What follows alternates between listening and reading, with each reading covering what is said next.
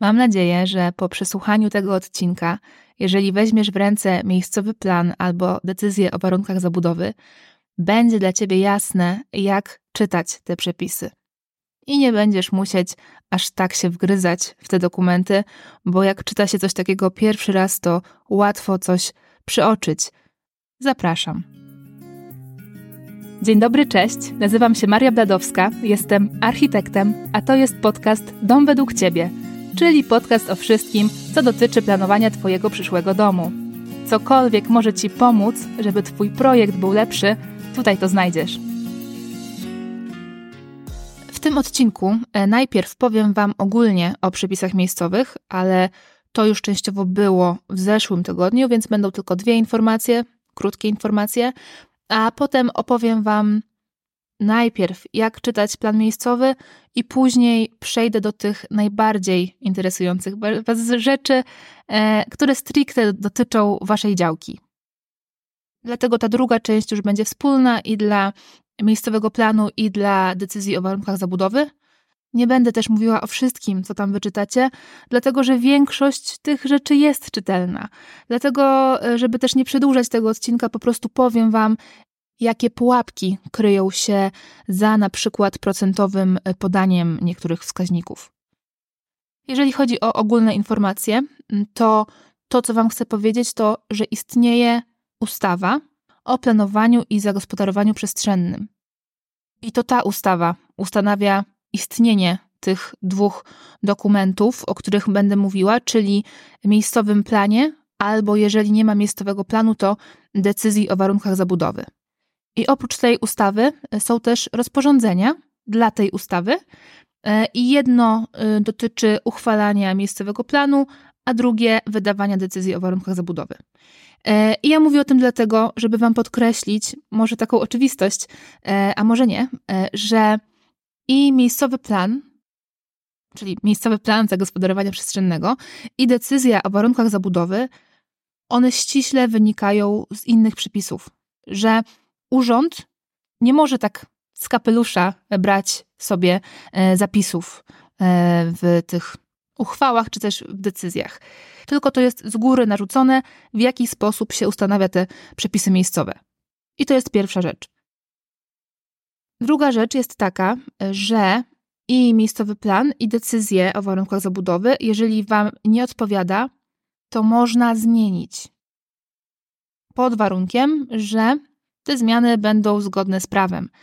Miejscowy plan jest trudno zmienić, dlatego że e, jest uchwałą Rady Gminy, e, ale to się robi, zmienia się miejscowy plan przy większych inwestycjach, ale oczywiście, jeżeli jakiś inwestor, który planuje swój dom, miałby czas, no to może próbować zmienić miejscowy plan dla swojej działki.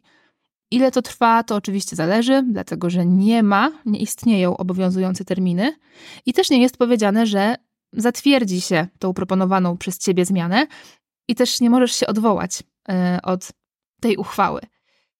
Czyli w praktyce niewiele osób by na coś takiego poszło, chyba że mają dużo czasu. Gdyby ktoś chciał zmienić miejscowy plan, to po prostu musi porozmawiać o tym z urzędem gminy i wtedy się wszystkiego dowie. Ale jeżeli chodzi o zmianę decyzji o warunkach zabudowy, to to jest dużo łatwiejsze. Jeżeli tylko jesteś adresatem tej decyzji, czyli stroną, e, czyli decyzja była wydana tobie, jest ostateczna i nie wygasła. To, że nie wygasła, no to jest oczywiste, że y, zmieniamy tylko obowiązującą decyzję. No, gdyby wygasła, no to wyda wydawałoby się po prostu nową. I wtedy, jeżeli wszystkie warunki są spełnione, no to po prostu składasz wniosek o zmianę decyzji o warunkach zabudowy i to jest taka normalna, standardowa procedura. I tyle chciałam e, słowem wstępu, a teraz już przejdę do e, czytania e, przepisów miejscowych. Najpierw o miejscowym planie, bo to jest po prostu dłuższy dokument, większy. Mm, pierwsza rzecz, o której już mówiłam, to w poprzednim odcinku, to jest to, że miejscowy plan uchwala się dla dużego obszaru. I na tym obszarze oznacza się tereny o różnym przeznaczeniu. I tam może być na przykład zabudowa jednorodzinna, zabudowa wielorodzinna, zabudowa przemysłowa, mm, lasy, cmentarze, e, rolnictwo, no wyobrażamy sobie. E, I jak już mamy te tereny o różnym przeznaczeniu, no to one są też często podzielone na jeszcze mniejsze tereny, oznaczone na mapie różnymi symbolami. I na przykład mamy, to już też mówiłam, e, mamy 1 MN dla zabudowy jednorodzinnej. I wtedy będzie też 2 MN, i będzie też 3 MN i tak dalej. Albo tam oznaczają to też MN3 na przykład, albo MJ, e, też się z tym spotkałam. Nie ma to większego znaczenia, dlatego że te skróty są wyjaśnione w legendzie do planu i w tekście do planu. Ale dlaczego o tym mówię? Bo to jest klucz do szukania karty terenu. Miejscowy plan składa się z dwóch części: części tekstowej i rysunkowej. Część rysunkowa to jest mapa. I ten plan trzeba czytać łącznie. Tak naprawdę mapa nam służy do rozeznania się w terenie, sprawdzenia, się, sprawdzenia na jakim terenie jest nasza konkretna działka, e, więc od tego zaczynamy. I polecam Wam system informacji przestrzennej gminy. Dokładnie coś takiego wpisujemy w wyszukiwarkę system informacji przestrzennej, e, na przykład gminy Żukowo, ja jestem z Gdańska, więc na przykład gmina Żukowo, e, i tam się wyszukuje swoją działkę po numerze, po adresie. I jak już znajdziecie swoją działkę, to wtedy od razu wiecie, na jakim terenie jest wasza działka i czy w ogóle jest objęta miejscowym planem. I też z poziomu tej mapy możecie sobie włączyć uchwałę i sobie ściągnąć. Szczerze mówiąc, gmin w Polsce jest dużo i ja nie wiem, czy to działa we wszystkich gminach. E, I też nie jestem w stanie sama tego sprawdzić, bo po prostu jest dużo tych gmin, e, ale na pewno to powinno działać. Także ja jeszcze nie miałam problemu, ale wiadomo, jak to jest, po prostu wszystko trzeba sprawdzić. Ale to by była po prostu pierwsza rzecz, którą, którą polecam e, sprawdzić. E, też wrzucę na Instagramie instrukcję, jak korzystać z, z mm, tego systemu informacji przestrzennej, ale na dobrą sprawę nawet bym nie musiała, bo on jest dosyć taki intuicyjny. Jest jeszcze druga opcja, żeby przeczytać plan miejscowy. I to jest po prostu bezpośrednie zgłoszenie się do gminy. Po prostu składa się wniosek, na przykład przez internet, o wydanie wypisu i wyrysu z miejscowego planu zagospodarowania przestrzennego dla waszej działki i wtedy macie już wszystko podane. Dokładnie tak samo jak w przypadku, e, jak mamy decyzję o warunkach zabudowy.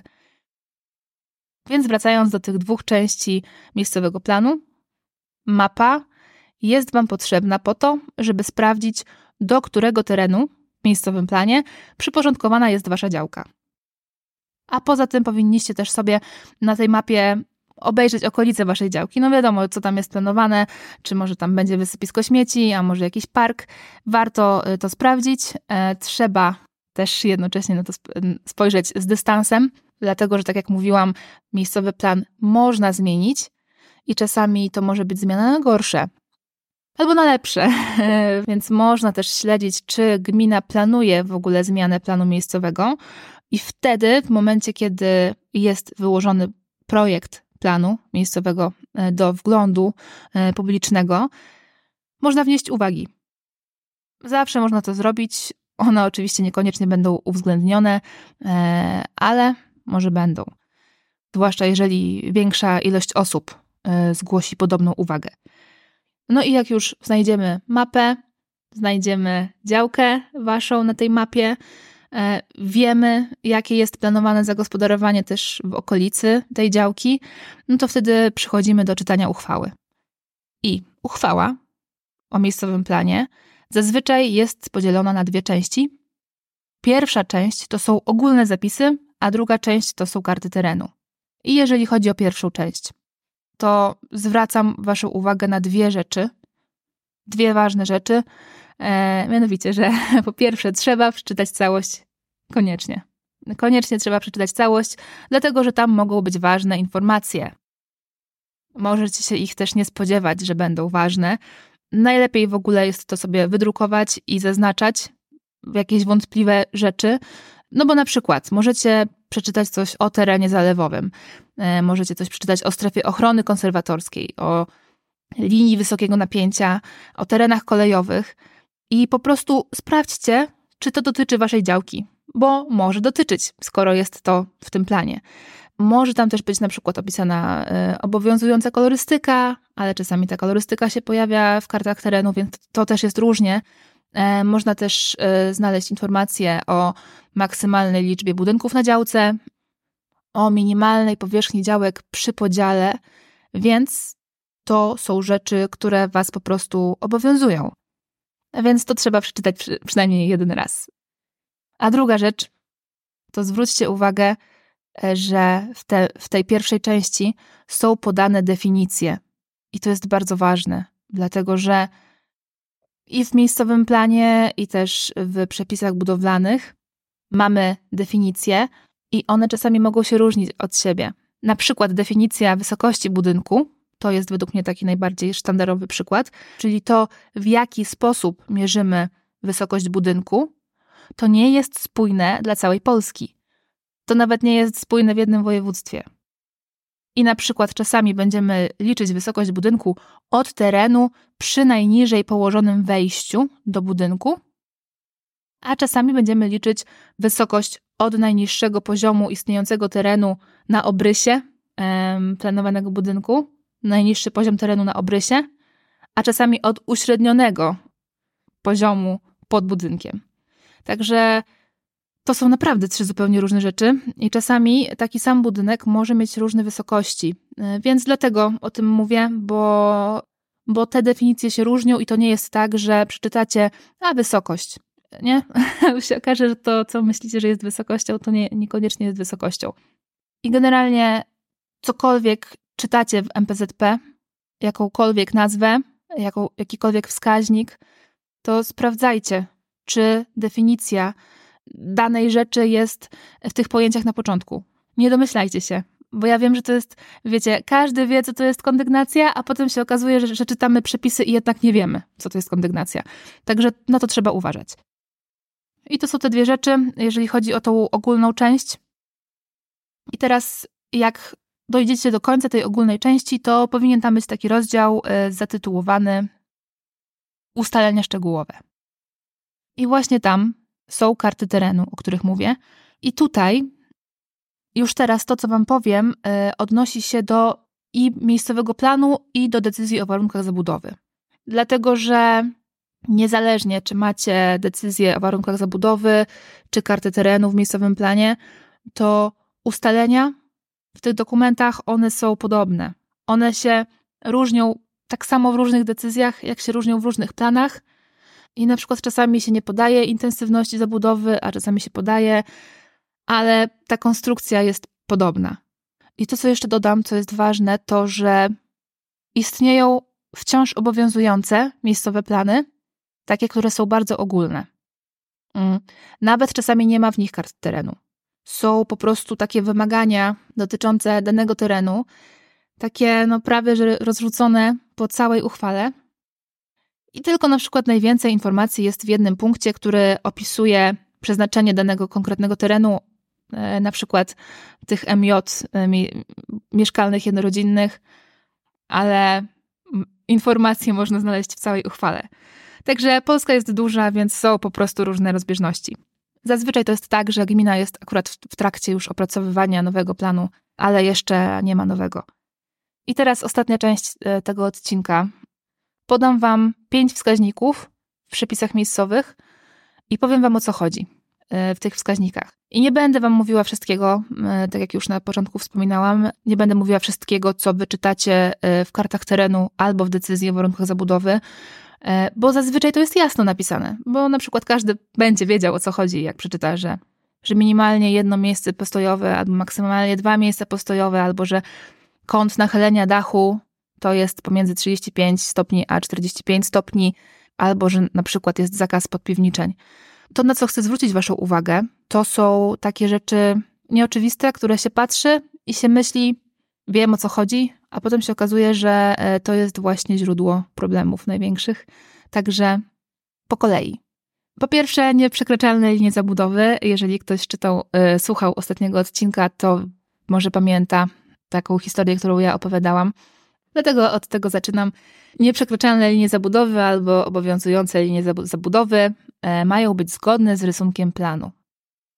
I te linie oznaczone są na mapie i możecie je sprawdzić w legendzie. Najczęściej one idą wzdłuż drogi dojazdowej i są odsunięte o na przykład 5 metrów, o 7 metrów od krawędzi terenu drogi. I co one oznaczają? Jak mamy nieprzekraczalną linię zabudowy, to po prostu nie można jej przekroczyć, ale budynek może być gdzieś wcześniej, dalej. Czyli na przykład, e, jeżeli e, linia zabudowy nieprzekraczalna jest 5 metrów od drogi, no to możemy mieć te 7 metrów od drogi budynek.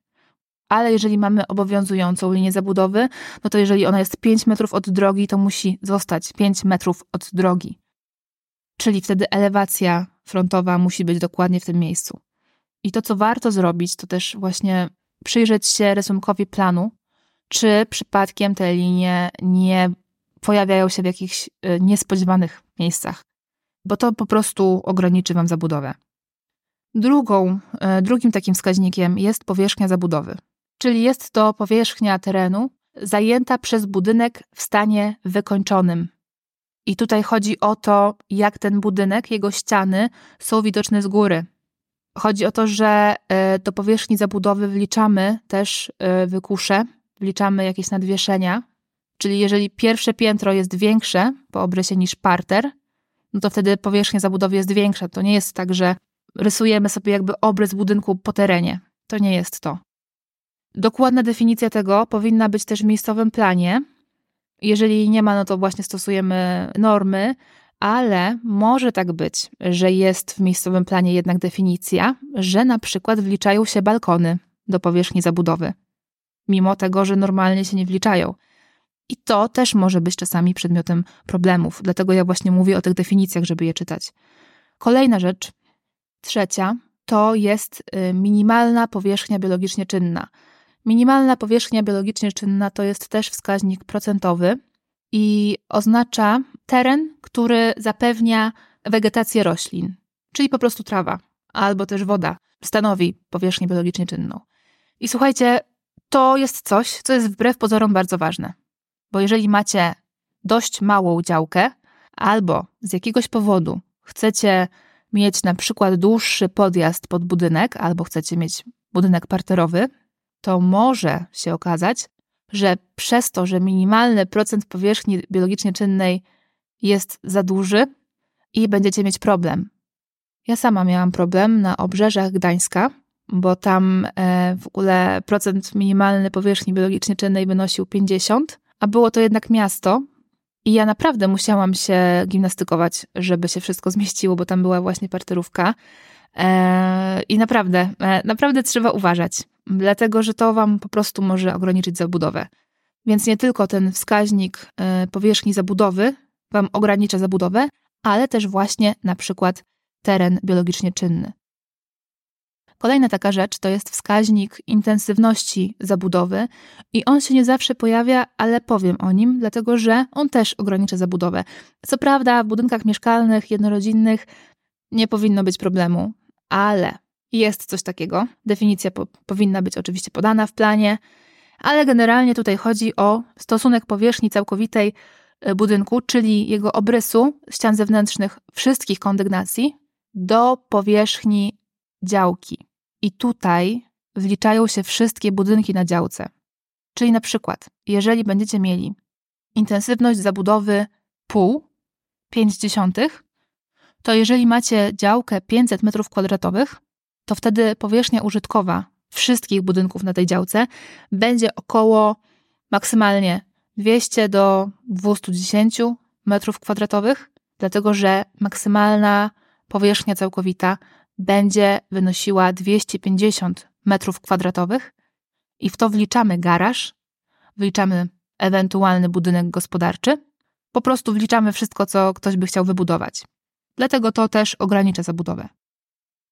Ostatnią rzeczą, piątą, o której chcę Wam powiedzieć, y, to już, to już tak idąc w górę, że tak powiem, budynku, to jest wysokość i liczba kondygnacji.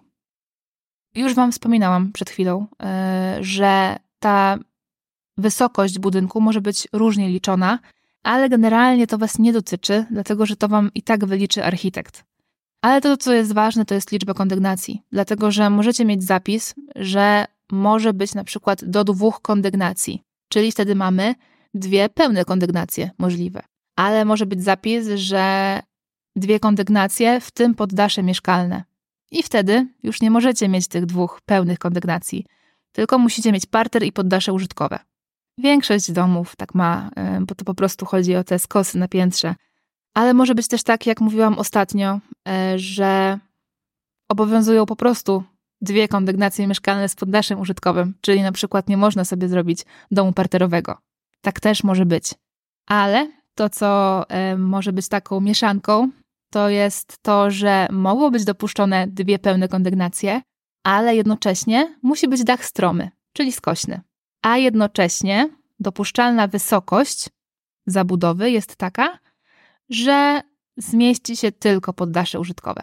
A na dwie kondygnacje już ten budynek by był za wysoki. Także na to kombo też trzeba patrzeć, ewentualnie. No i tyle, jeżeli chodzi o tą właśnie wysokość i, i liczbę kondygnacji. I w ogóle e, odcinek już dobiega końca, e, także podsumuję. Ja po prostu chciałam, żeby on był możliwie taki zwarty. Dajcie znać, czy to wyszło, czy nie. A ja podsumuję.